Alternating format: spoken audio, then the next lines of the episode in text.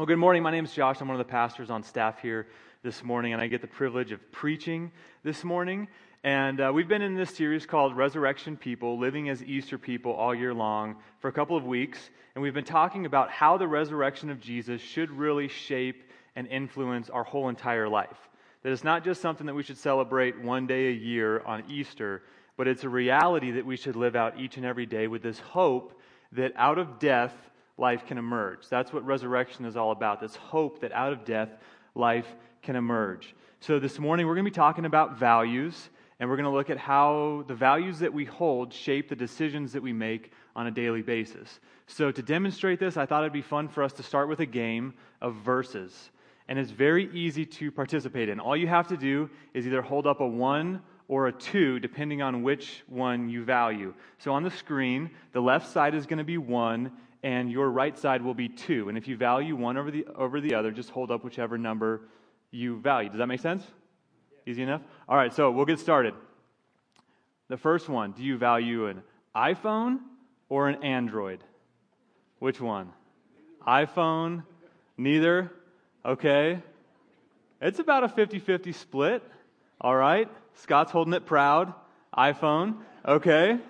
Next one chocolate versus vanilla. Chocolate versus vanilla. Some twos. All right, that's about an even split. Okay, we can mix them together and just have swirl, I guess.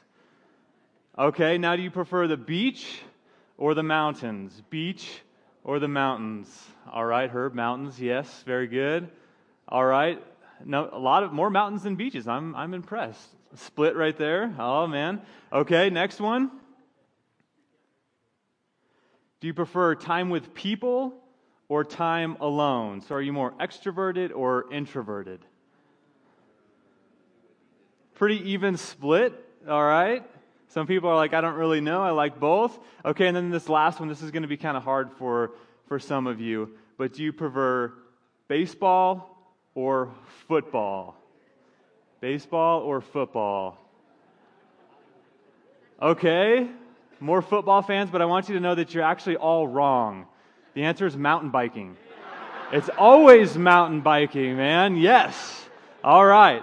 So, that was fun. Thank you for participating in that game of verses. But you know, I'm going to venture to guess that you chose one of those over the other because you hold a, a, certain value, because either a person, an event, or some experience has influenced you or marked you in some way. So let's say you grew up with parents who really instilled in you a value of reliability. They wanted you to choose things that were reliable. So maybe in the past you owned an iPhone, but that iPhone blew up on you while it was charging. And because you value reliability, you switched over to the iPhone and, and, and now you value that. Okay, or maybe um, the last time you went to the mountains, uh, your husband said, Hey, we're just going to go on like a one mile hike. It's going to be really relaxing. And it turned out that you got eaten alive by bugs and it was a 10 mile hike and you got lost and it was not relaxing. So now you, because you value relaxation, choose the mountains over the beach where you can just go sit and enjoy the sunshine and not have to worry about getting lost or getting eaten by bugs. You know, if we were to define values, we could say that they are simply principles or standards in your life that you consider important. And those things that we consider important shape the decisions that we make on a day to day basis. And as Jesus followers, our values should be marked by the resurrection of Jesus. The things that we hold important, that we consider important, those should be marked by the resurrection of Jesus. When we encounter Jesus, our life should begin to turn upside down. Our world should begin to change, and the values that we hold should also change. You know, we see this in the people like John Newton. Many of you guys know the story of John Newton. He was the guy that wrote probably the most famous hymn of all time, Amazing Grace. And in his early life, he made his living in the slave trade business. He bought, sold, and transported slaves as though they were just regular cargo. He had very little value on human life. Yet after he encountered Jesus, his world began to change, his values began to change, and eventually he came to the point where he made it his life mission to abolish the slave trade. And he teamed up with a guy named William Wilberforce, and they set out to do that. We see this in the life of the Apostle Paul. Many of you guys know his story. Before encountering Jesus, he hated the church. His mission in life, in life was to destroy the church. He didn't like Christians, he wanted to destroy Christians.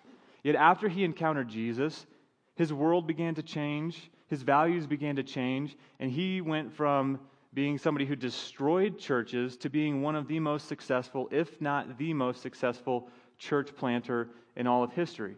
From destroying churches to building churches. Why? Because his values changed. I think if you look back in your life, you would say, yeah, before I met Jesus to where I am now, some of my values have changed. And we say, well, why is this? And it's because this is our big idea for today. Because resurrection power transforms our values. Resurrection power transforms our values. When the resurrecting power of God and our lives intersect, again, something happens when we encounter the power, the same power that resurrected Jesus from the dead, when, when our lives encounter that, things begin to change, including our values. So this morning, we're going to be in Acts chapter 6. We're going to look at verses 1 through 7. And we're going to uh, read about a story that happened within the early church that very easily could have split the church. And we're going to see that the apostles, the leaders of the church at this time, they had to make some choices. They had to make some decisions. And those choices that they made were based on the values that they held. And the values that they held were shaped by the resurrection of Jesus. So, if you have your Bibles, flip open to Acts chapter 6, or you can just follow on the screen or follow it on your phone. But starting in verse 1, Luke, the author, records for us. He says, Now in these days, when the disciples were increasing in number, a complaint by the Hellenists arose against the Hebrews because their widows were being neglected in the daily distribution. And the twelve summoned the full number of the disciples and said, It is not right that we should give up preaching the word of God to serve tables. Therefore, brothers, pick out from among you seven men of good repute, full of the Holy Spirit and of wisdom, whom we will appoint to this duty. But we will devote ourselves to prayer and to the ministry of the word. And what they said pleased the whole gathering, and they chose Stephen, a man full of faith and of the Holy Spirit, and Philip, and Prochorus, and Nicanor, and Timon, and Parmenius, and Nicholas, a proselyte of Antioch. These they set before the apostles, and they prayed and laid their hands on them. And the word of God continued to increase, and the number of the disciples multiplied greatly in Jerusalem, and a great many of the priests became obedient to the faith.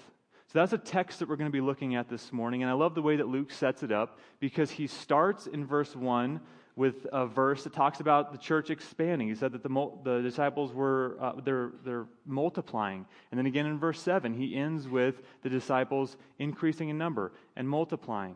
And sandwiched in between those two verses is a threat to the church, this problem that arises and then it's the story of how the church overcame that threat. And we're going to see the decisions and the choices that, that the disciples made to overcome that threat. And again, those were based on their value. So in verse 1, this is, again, the church was expanding, but here's the problem that's introduced to the church. This complaint by the Hellenists arose against the Hebrews because their widows were being neglected in the daily distribution. So, just so we're all on the same page, the Hellenists, they were the Greek speaking Jews. Their primary language was Greek.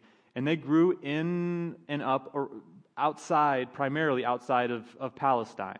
So they had a certain cultural upbringing and they spoke a certain language. So there's one group. Then we have the other group, the Hebrews. Their primary language was Aramaic, and they grew in and up around Palestine primarily. So they had a certain cultural upbringing and they spoke a certain language. So here we have these two different groups speaking different languages with different cultural upbringings, and some of the people, some of the widows, began to slip through the cracks. So the, the Hellenists, they say, hey, why aren't our widows being treated the same as the Hebrew widows? So that's the problem that, that, that uh, is brought up here in this verse. And it's important for us to understand that within this daily distribution, every day these people would come and they would get their needs met. To get a glimpse of what that looked like, we need to go back a couple of chapters to chapter 4. And we're going to read, Luke kind of walks us up to the window of how the early church functioned. We can kind of peer in there and get a glimpse of, of uh, what really went on in that early church. So in Acts chapter 4, starting in verse 32, Luke says, Now when the full number of those who believed were of one heart and soul, and no one said that any of the things that belonged to him was his own, but they had everything in common. And with great power, the apostles were giving their testimony to the resurrection of the Lord Jesus, and great grace was upon them all. There was not a needy person among them, for as many as were owners of lands or houses sold them and brought the proceeds of what was sold and laid it at the apostles' feet, and it was distributed to each as any had need. Whoa. My fault, sorry. All right, so here, it, it, here's a glimpse of how the early church worked. They were a unified body of believers, which is exactly what Jesus prayed for in John chapter 17 in his high priestly prayer, right? That we would be unified, that we would be one just as he and the Father are one. Why? So that the world might believe in him. And these early believers, they were functioning as that unified unit that Jesus was praying for. And they realized the stuff that we, quote, own really isn't ours, it's God's. We're just stewards of it. And if we can use these things to meet the needs of the people around us, we're going to do it. So they ended up selling homes and land and cattle and all of these things in order to meet the needs of the people around them. So the widows were the recipients of, of these people's sacrificial giving. And here, because of this passage and the passage we just read in uh, chapter 6, verse 1, we see that resurrection people value people over possessions. They put people on a higher pedestal than they do their possessions. People are more important to them than their stuff. Now, I think I only have to say probably two words to convince us that we live in a culture that really uh, oftentimes puts possessions at a higher value than people. Those two words, Black Friday. Okay? This is a very timid picture of what happens on Black Friday sometimes. Um, you know, I found a website that's actually dedicated to just keeping track of the number of deaths and injuries that happen on Black Friday. The number of injuries is like, I can't even remember the number. I think it's in the hundreds or maybe even the thousands. But the number of deaths since 2006, just because of Black Friday sales, is up to 10. 10 people have, and, and all the deaths occur because they, people have either been shot or trampled to death. I mean, that's crazy that we would step on people until they die in pursuit of the new Samsung TV or MacBook Pro or whatever hot item was that year. We live in a culture that puts possessions on a pedestal, oftentimes way over people, so much so that we literally step over them in order to just get more of something that oftentimes we don't even need. So, just a tangent here, real quick. I'm not saying it's bad to go shopping on Black Friday. Just don't punch anybody or run over anybody. It's not bad to buy a new TV or to own a new couch or whatever. I'm not saying that stuff is bad. But what we need to do as followers of Jesus is really guard our heart from allowing the things that we own to become more important than the people around us. As resurrection people, as people who have placed our faith in Jesus, we should value the people around us more so than the possessions that we own. And when we start to notice ourselves valuing the possessions that we own over the people around us, we should have a, as Pastor Tom calls it, a come to Jesus moment and say, Lord, would you resurrect my values? Would you use that same power that resurrected Jesus from the dead to change my life so that I see the people around me as more important than the stuff around me? Resurrection people value people over possessions. And it's very humbling to be on the receiving end of somebody else's sacrificial giving. Katie and I were able to experience this a little bit when we adopted Xander and Landon. I love those little guys, man. They're so cute. That was on Landon's adoption day right there. But, um, you know, we, we got a little taste of what it was like to have brothers and sisters put us above possessions because when we walked into this adoption process, we knew it was going to be costly. We didn't know how costly. And when all was said and done, between the two adoptions, it has been costing us over like $30,000 to adopt um, these two. They're totally worth it. That's not like a complaint at all. But, um, you know, it was a, it's, a, it's a costly endeavor. And many of you guys knew the financial burden that, that we were placed in. And you came alongside of us and you sacrificially gave in order to meet a need in our lives. And then we found out afterwards that many of you guys actually sold some of your items in order to, to help us out. And it wasn't like you just had two of something and you didn't need one, so you sold it. These were things that you treasured, that you valued, and you were willing to give those up in order to help us out. And I can't even put into words how that has made Katie and I feel. That's a story that we're going to be able to tell these two guys when they get a little bit older and when they can understand. That, man, you had people loving you before they even knew you. They were willing to give up their stuff in order to allow you to enter into our family. That was huge to be on the receiving end of their sacrificial giving. I'm sure the widows felt so honored to know that, hey, the people around me, they're, they're helping to meet my needs because I can't meet those needs. You know, Francis Chan had this quote that said, I believe God wants us to love others so much that we go to extremes to help them. And I agree with that. Because isn't that exactly what Jesus did for us? I mean, there was a debt that we could never afford to pay. And Jesus, looking at us in our need, said, I can pay that for you. He went to extremes to love us, to pay our debt. But he didn't go out and sell something in order to get enough money to pay for our debt, because no amount of money could pay for the kind of debt that we were in. So he said, I'll give my life in order to pay that debt. That's how much Jesus values people. And those of us who are on the receiving end of his sacrifice should really seek to understand just how much he values people and then live in light of the fact that the people around us are far more valuable than the stuff around us. Resurrection people value p- people over possessions. So, going back to our text, you know, we've, we've kind of established the church was growing, that this problem was introduced, that some of the widows were getting overlooked and uh, beginning to be, uh, slip through the cracks. So, what did the apostles do? They had to make a choice. Well, we see what they did here in chapter or in verse 3 of chapter 6. The disciples say, Therefore, brothers, pick out from among you seven men of good repute, full of the Spirit and of wisdom, whom we will appoint this duty. So they, they tell the people, Go gather seven men who have a good reputation, who are full of the Spirit, who are wise enough to take on this ministry. They, they gather these seven men together. Then the apostles lay hands on them, and they pray for them, and they commission them into this ministry.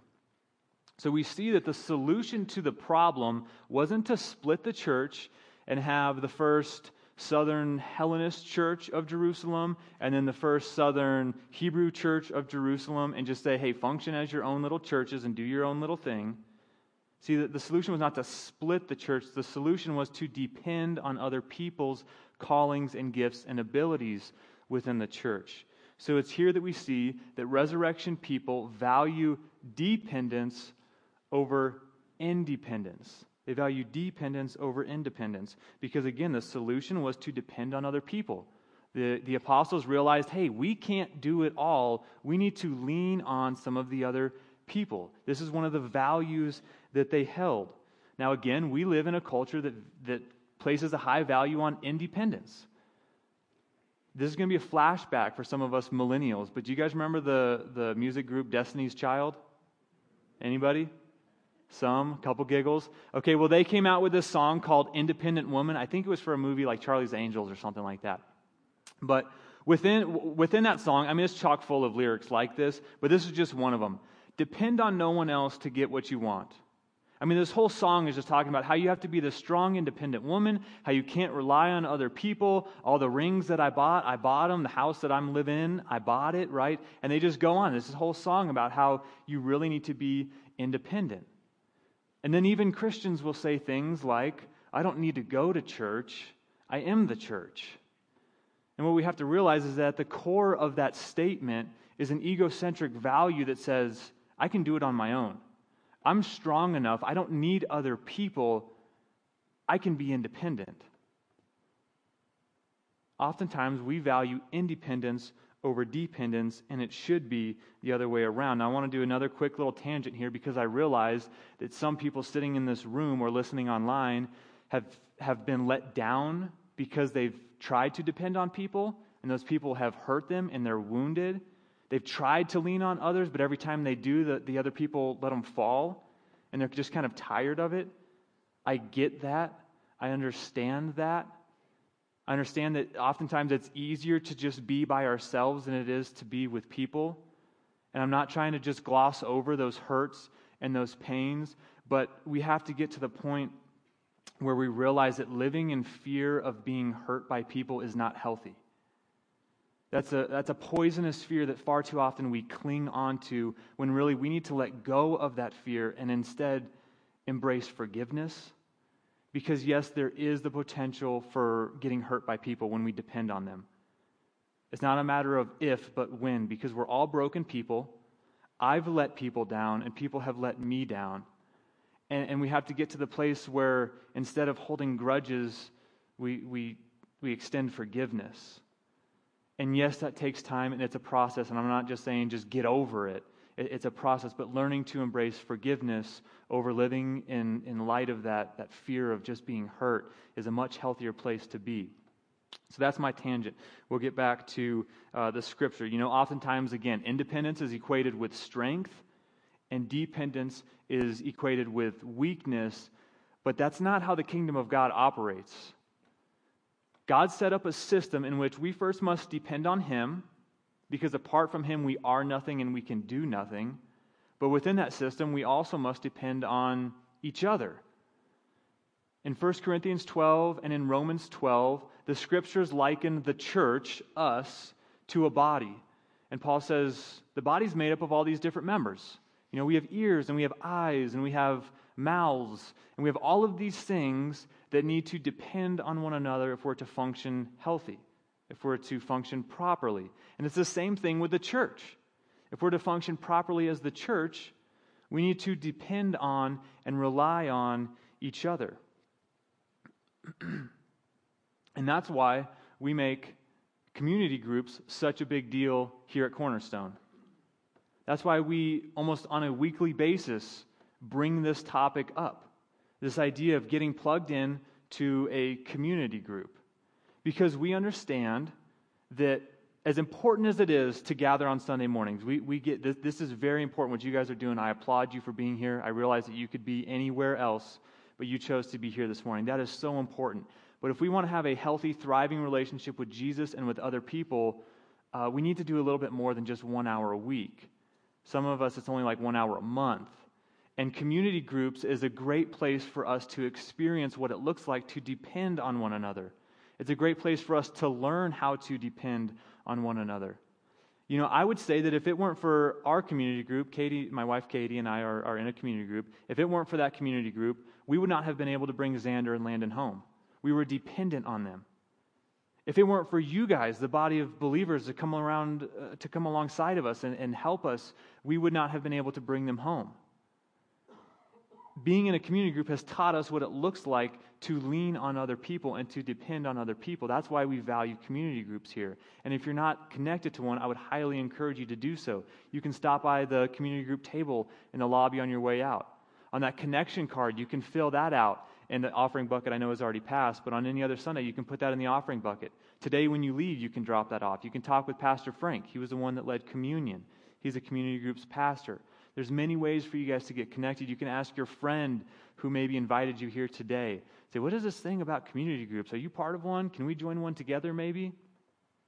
But community groups are, again, just a great place for us to learn how to value people over, I'm sorry, value dependence over independence. Because that's what these apostles did. They realized, you know what, we need to lean on the gifts and the callings of the other people. And that leads us into our next point, and that resurrection people value calling over control. Notice what the apostles say in verse 2 because they value calling over control. The twelve summoned the full number of the disciples and said, It's not right that we should give up preaching the word of God to serve tables. So they gather everybody together and they kind of give this speech and they're like, Guys, it's not right for us to give up our calling in order to serve tables. Rather, we will, we will devote ourselves to prayer and to the ministry of the word. The, the, you know, the, this problem that arose in the church could have very easily become a power trip opportunity for the apostles. Because said, okay, well, here's this problem. We, we, you guys brought it to our attention. We're the leaders of this church, so we're going to handle it. We're going to make sure that this gets fixed and that it gets fixed the right way. Have you guys ever worked for a boss like that? I know I have, and it's miserable. Those, they're kind of like control freaks, and they just want their hands in everything. That's not how the apostles were. They weren't control freaks. No, instead, they, they tell the people, hey, you guys, you gather seven men who have a good reputation, who are full of the Spirit, who are wise enough to handle this. We will pray for them. We will empower them to take on this ministry. They valued their calling and the callings of other people above their control. So, what did they do? They delegated some of their control in order to stay devoted to their calling. They delegated in order to stay devoted. So they, they empowered these seven Grecian Jews to take on this ministry because they understood that they were better equipped, that they were called to this ministry more so than they were. And when they said it's not right for us to give up the preaching of the word to serve tables, they weren't being arrogant and they didn't think that they were above serving people. They just understood that even good things can distract us from God things. Even good things in our life can pull us away and distract us from the things that God is calling us to do. And the apostles understood that it would not be good for them to give up their calling in order to take on another ministry. So, as a result of them not giving up their calling, look at how God blesses their decision in verse 7. Because they did not give up the preaching of the Word of God, the word of God continued to increase, and the, num- and the number of the disciples multiplied greatly in Jerusalem, and a great many of the priests became obedient to the faith. They valued their calling over control. And I think a great example of what this looks like to value people's callings over their control comes from a church down in Phoenix a Shiloh Community Church. If you guys know Pastor Tom, he preaches here on occasion. He served here uh, the interim period before uh, Scott came on board. but Shiloh Church was pastored by Tom for a number of years. And when Tom retired, a man by the name of Eric stepped in as a lead pastor. And he was leading the church for about four years. And then he finally got to the place where he realized this is not my calling. This is not the right seat for me to be on he realized I'm actually supposed to be like the number two guy. I'm supposed to be a little bit more behind the scenes. So he stepped back and he relinquished his control, which, look, I, I, hope this doesn't come off wrong, but as a man, it's hard for us to admit defeat oftentimes for many of us. It's hard for us to say, you know what, I can't do this. Somebody else has to come in and do it. That, that's a very humbling thing to do. And that's exactly what he did. He let go of his control in order to pursue his calling. And he wasn't only concerned about his calling, he was concerned about the calling of the person who he knew should be in his spot. He didn't want to rob somebody else of his calling. The apostles didn't want to rob those seven men of their calling, so they let go of their control in order to pursue their calling. Now, I realize that I'm touching on a subject that is often brought up in church, Right? What is my calling? Which is just a churchy way of saying, what am I supposed to do with my life? Where am I supposed to go? What is my purpose? Now, I don't have another 30 minutes to, to preach on this, so I'm just going to say two things in hopes that this will help the person who's sitting here today wondering, well, what is my calling? You're talking about this. The apostles knew what theirs was, but what is mine? So if you're wondering what that is, I'm just going to say these two things. And the first is that Pastor Scott actually just started a new five week blog series called Where Our Calling Begins. And just so you know, he did not pay me to say this. He did not ask me to say this. It's just within God's timing. He started writing this blog as I was preparing the message. And when I read the blog, I said, Thanks, Scott. You just shaved 10 minutes off my sermon. That's a huge help. All right. But I, you know, I really believe in this because I read the first one and it's all about, you know, finding your calling within pain. And he's going to write about this for five weeks. So you can go to scottsavagelive.com and follow that that blog series if you're wondering, hey, what is my calling? What am I supposed to do with my life? Where am I supposed to go? So that's the first thing. The second thing that I'm going to say is that for all of us, our primary purpose in life is to glorify God. And what I mean by that is that in every area of our life, in everything that we do, we are to acknowledge Him for who He is, for His greatness, for His splendor, for His majesty, and then to worship Him and to honor Him and to give Him praise for who He is and to point people to Him. Now, what that looks like for each individual person is going to be a little bit different. Because for some people, He's going to call you to be a school teacher the way that He's gifted you, the talents that He's given you, He's going to call you to be a school teacher and to bring Him glory within the school system. For some of you, He might call you to be a professional mountain biker, or, um, I don't know, a waiter, or a cook, or a librarian, or an, an attorney, or whatever that might be. And then within that realm, He's calling us to bring Him glory. So, again, I don't know exactly what that looks like for you, but what I do know is that God made each of us unique. Your heart is unique, so you're going to be burdened with things that other people are oblivious to. Your eyes are unique, so you're going to see brokenness in areas where other people have never even looked before.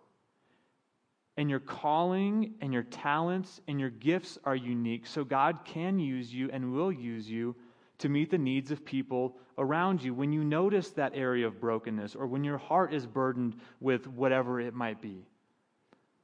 So, again, I don't know exactly what that's going to look like, but I do know that He's calling us all to bring glory to Him. And just so you know, it's not like somebody has a better calling than another person. The early church needed the apostles' preaching just as much as they needed these seven men to take on the justice ministry of meeting the needs of the widows. So, so don't get concerned about, like, oh, that person's calling is better than mine. It's not about that.